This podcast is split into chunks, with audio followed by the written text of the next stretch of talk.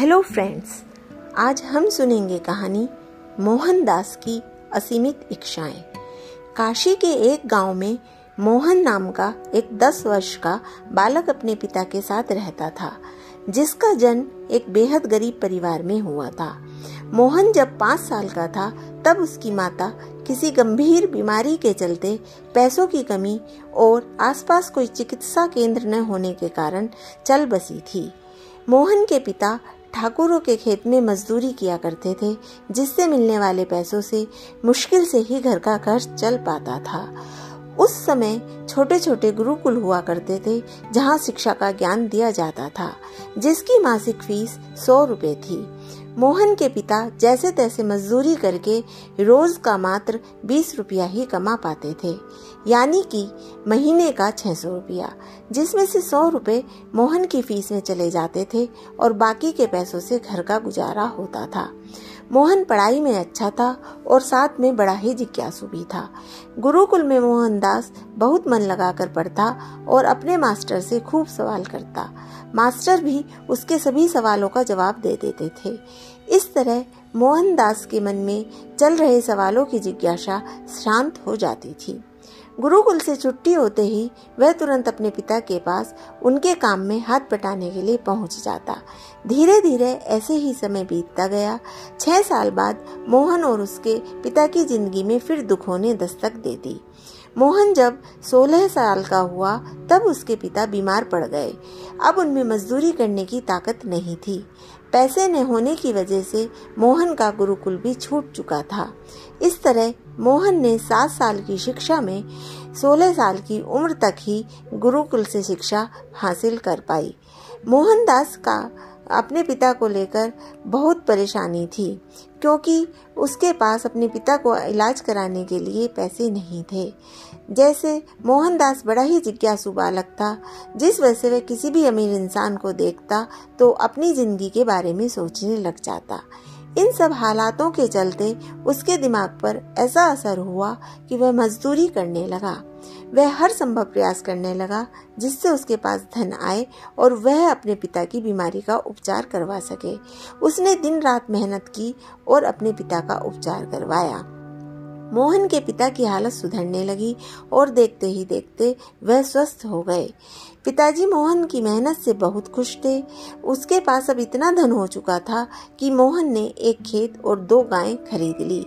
जिन हालातों के चलते मोहन ने ये कदम उठाया, आज उसी की बदौलत उसके पास खूब धन था, जिससे उसकी ज़िंदगी की लगभग सभी जरूरतें पूरी हो जाती थी। मोहन जिज्ञासु होने की वजह से बड़े बड़े धनवान लोगों की ज़िंदगी के बारे में जानने लगा, जिसका असर उसके दिमाग पर यह हुआ कि उसकी मानसिकता अब बन चुकी थी कि धन ही सब कुछ है, धन से कुछ भी खरीदा जा सकता है। उसके पास जितना धन होगा, वह उतना ही खुश रहेगा और उसके पिता भी।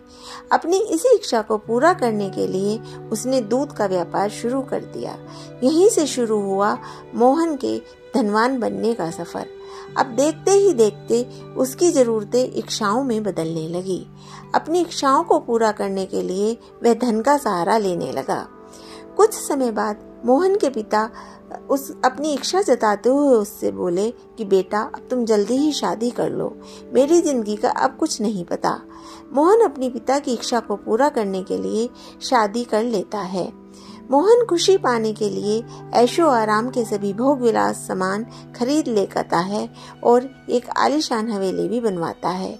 अब एक दिन ऐसा भी आता है कि सब कुछ होने के बाद भी वह दुखी रहता है, क्योंकि उसका मन संतुष्ट नहीं होता।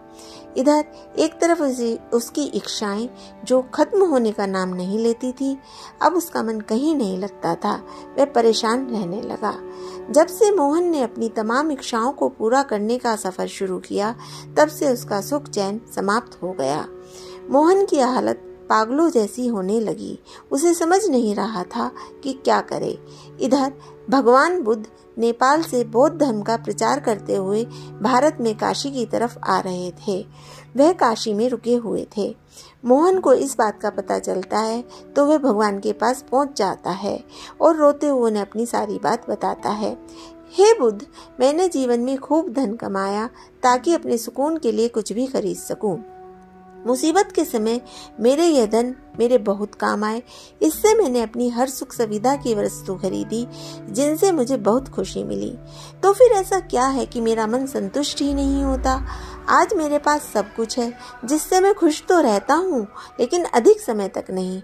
सब कुछ होने के बाद भी मुझे सुकून नहीं मिलता। ऐसा क्यों? तब भगवान बुद्ध मुस्कुराए और बोले, तुम्हारे दुख का कारण तुम्हारी असीमित इच्छाएँ हैं। धन दौलत से तुम लंबे समय की खुशियाँ तो खरीद सकते हो, लेकिन सुकून की ज़िंदगी नहीं। धन से इंसान सुकून का एक पल भी नहीं खरीद सकता। धन से तुम खुशियों का महल, मखमल के गद्दे और सोने चांदी से बनी चारपाई तो खरीद लोगे, लेकिन सुकून की नींद कभी नहीं खरीद सकते, क्योंकि ये धन से नहीं, ज्ञान से खरीदे जाते हैं। सुकून खुद तुम्हारे अंदर मौजूद है, जो तुम्हारी असीमित इच्छाओं वाले पहाड़ के नीचे दबा हुआ है। जिस दिन तुम अपनी असीमित इच्छाओं के विचारों को एक सीमित दायरे में कैद कर लोगे, उसी दिन से असीमित इच्छाओं वाले पहाड़ के नीचे दबा हुआ सुख और सुकून आज़ाद होकर तुम्हारे जीवन में बस जाएँगे। बुद्ध की इन बातों का मोहन के मन पर सकारात्मक असर हुआ।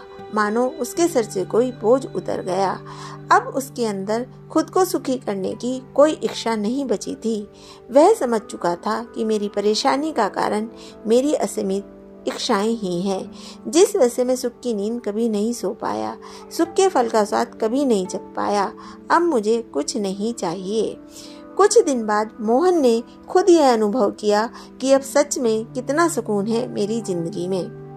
शुरू से मैं मूर्ख, सुकून पाने के लिए खुद पर धन दौलत लुटाता रहा, लेकिन सुकून तो मेरे अंदर ही था, जो असीमित इच्छाओं के अंधेरे में कहीं हो गया था और आज मन से मैं बहुत हल्का महसूस कर रहा हूँ। आज जाकर मेरे मन को सुख की संतुष्टि प्राप्त हुई। जय हो महात्मा बुद्ध की, जिन्होंने मुझे ये ज्ञान दिया। अन्यथा मैं यूँ ही सारी ज़िंदगी सुख चैन की तलाश में भटकता रहता और अंततः मृत्यु को प्राप्त हो जाता। तो दोस्तों, इस कहानी से हमें सीख मिलती है कि हमें अपनी इच्छाओं को सीमित रखना चाहिए, जिससे हम जीवन में सुख का आनंद ले सकें। अगर आपको मेरी यह कहानी पसंद आई तो सुनते रहिए मेरा पॉडकास्ट धन्यवाद।